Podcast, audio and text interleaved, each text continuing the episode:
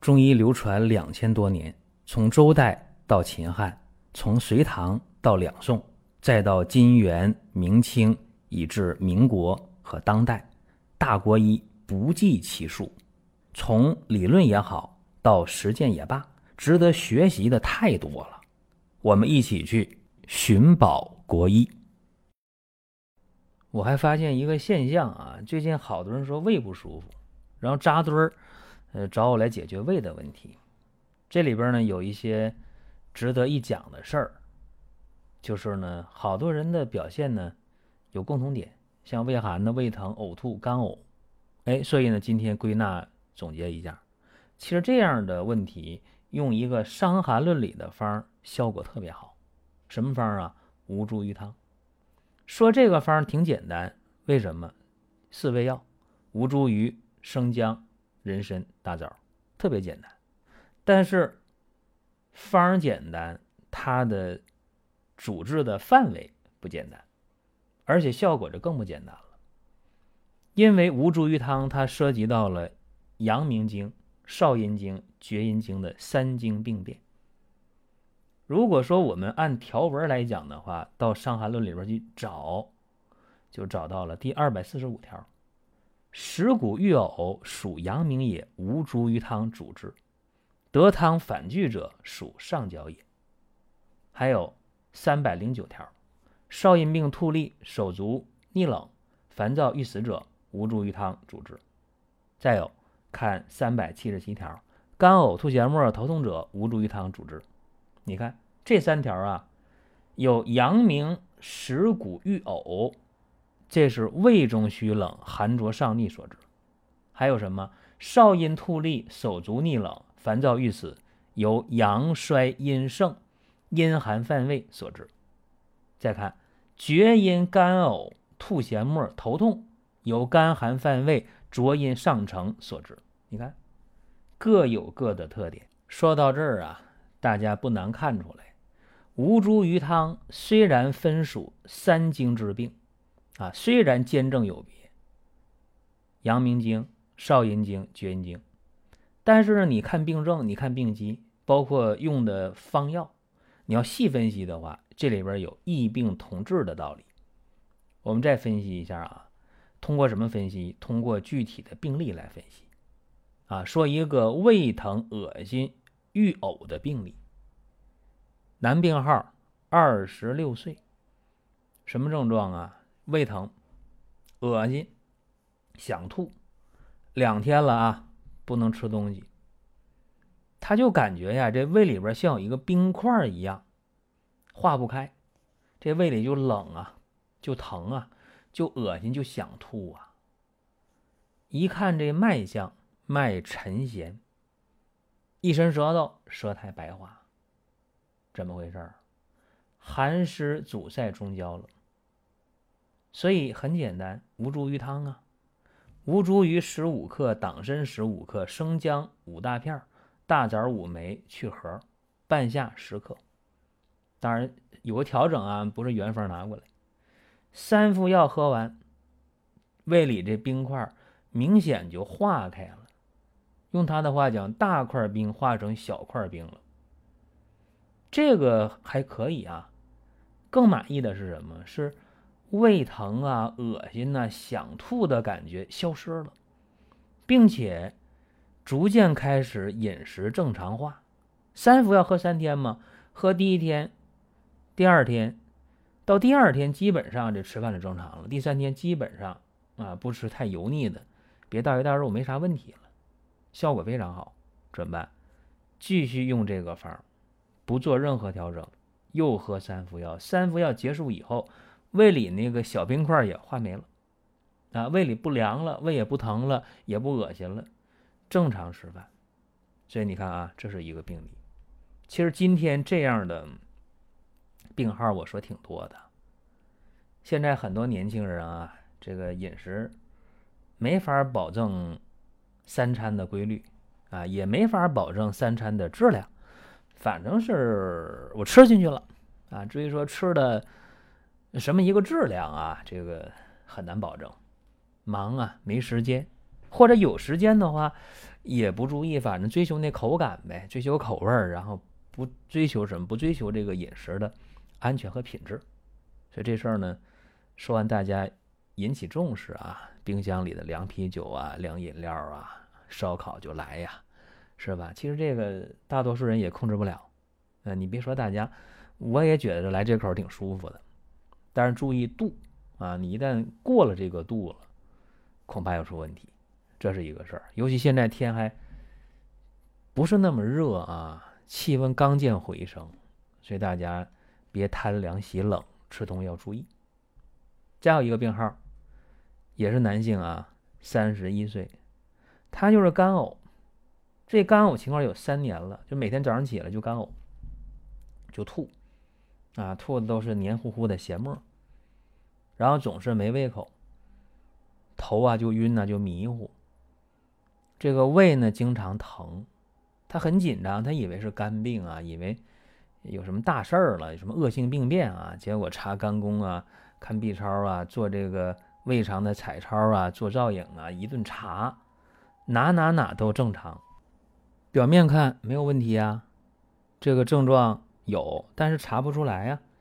现在人喜欢这眼见为实嘛，说我检查了什么都没有。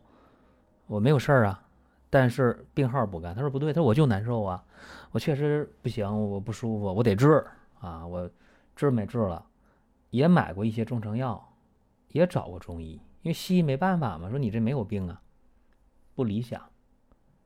我说我也未见得比别人强啊。我说你这个病，你得给我细说说，为啥要详细问他的情况呢？说来也简单。你看他的舌象啊，舌淡红，苔薄白。看脉象，脉沉弦，略迟。所以我就怀疑啊，他有一个平时呢，在饮食习惯上，他的一个情况。我说你爱吃凉的，爱吃热的。他说我就喜欢吃热的呀，喜欢吃热的。我说那你这胳膊腿是凉的还是热的？他说冷啊，尤其我这个。腿脚特别怕凉，手也凉。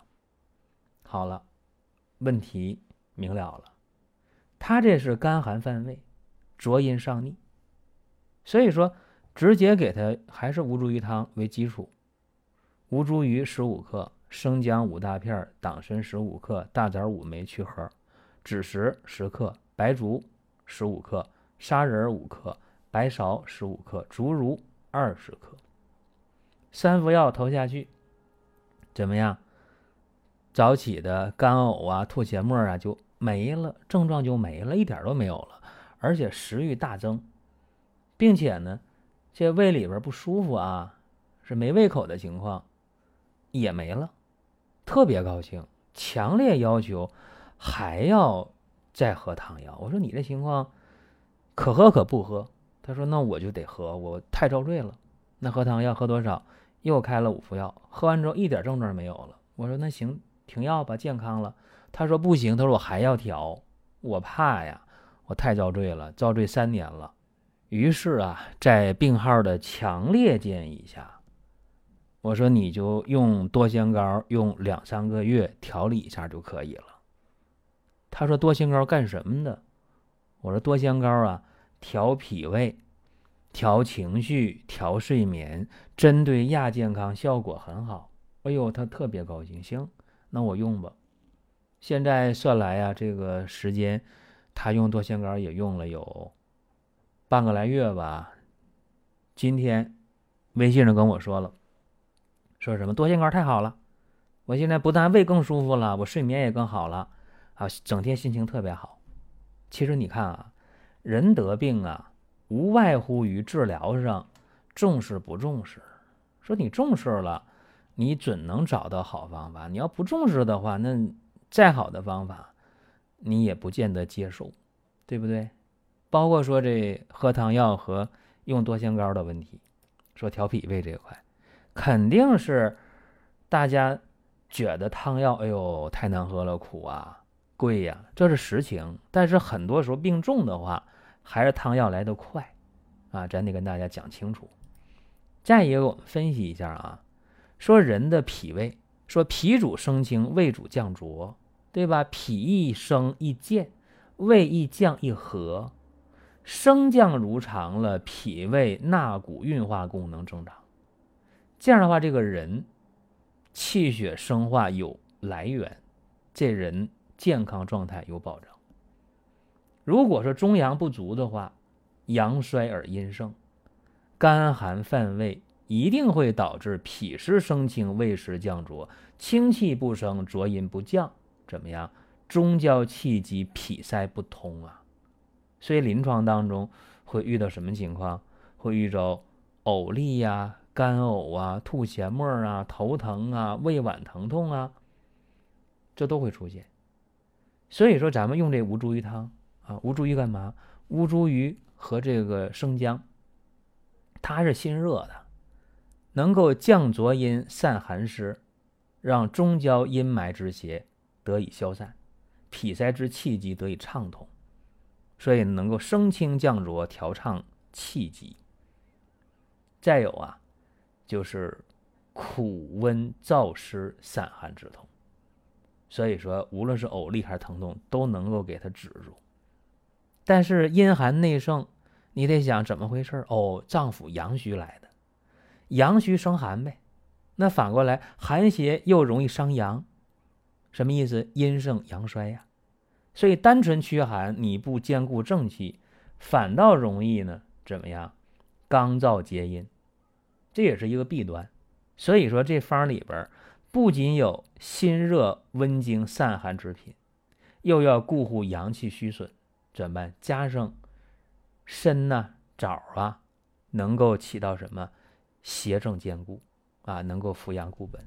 所以你别看这个吴茱萸汤这个方药的味数很少，但是各个药配伍的非常默契，这也是经方啊，医圣老人家经方的奥妙所在。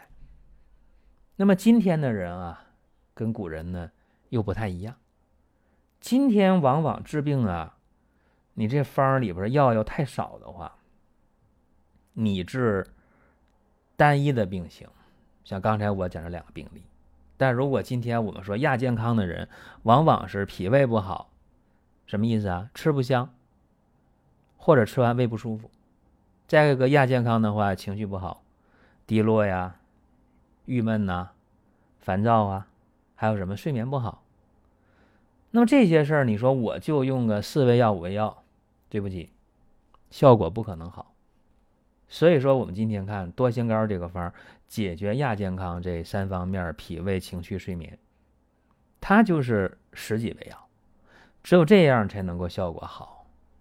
所以大家呢要灵活的去向古人学习，我们去找解决问题的方法。好了，这是咱们今天讲内容啊。大家说我还想听点啥？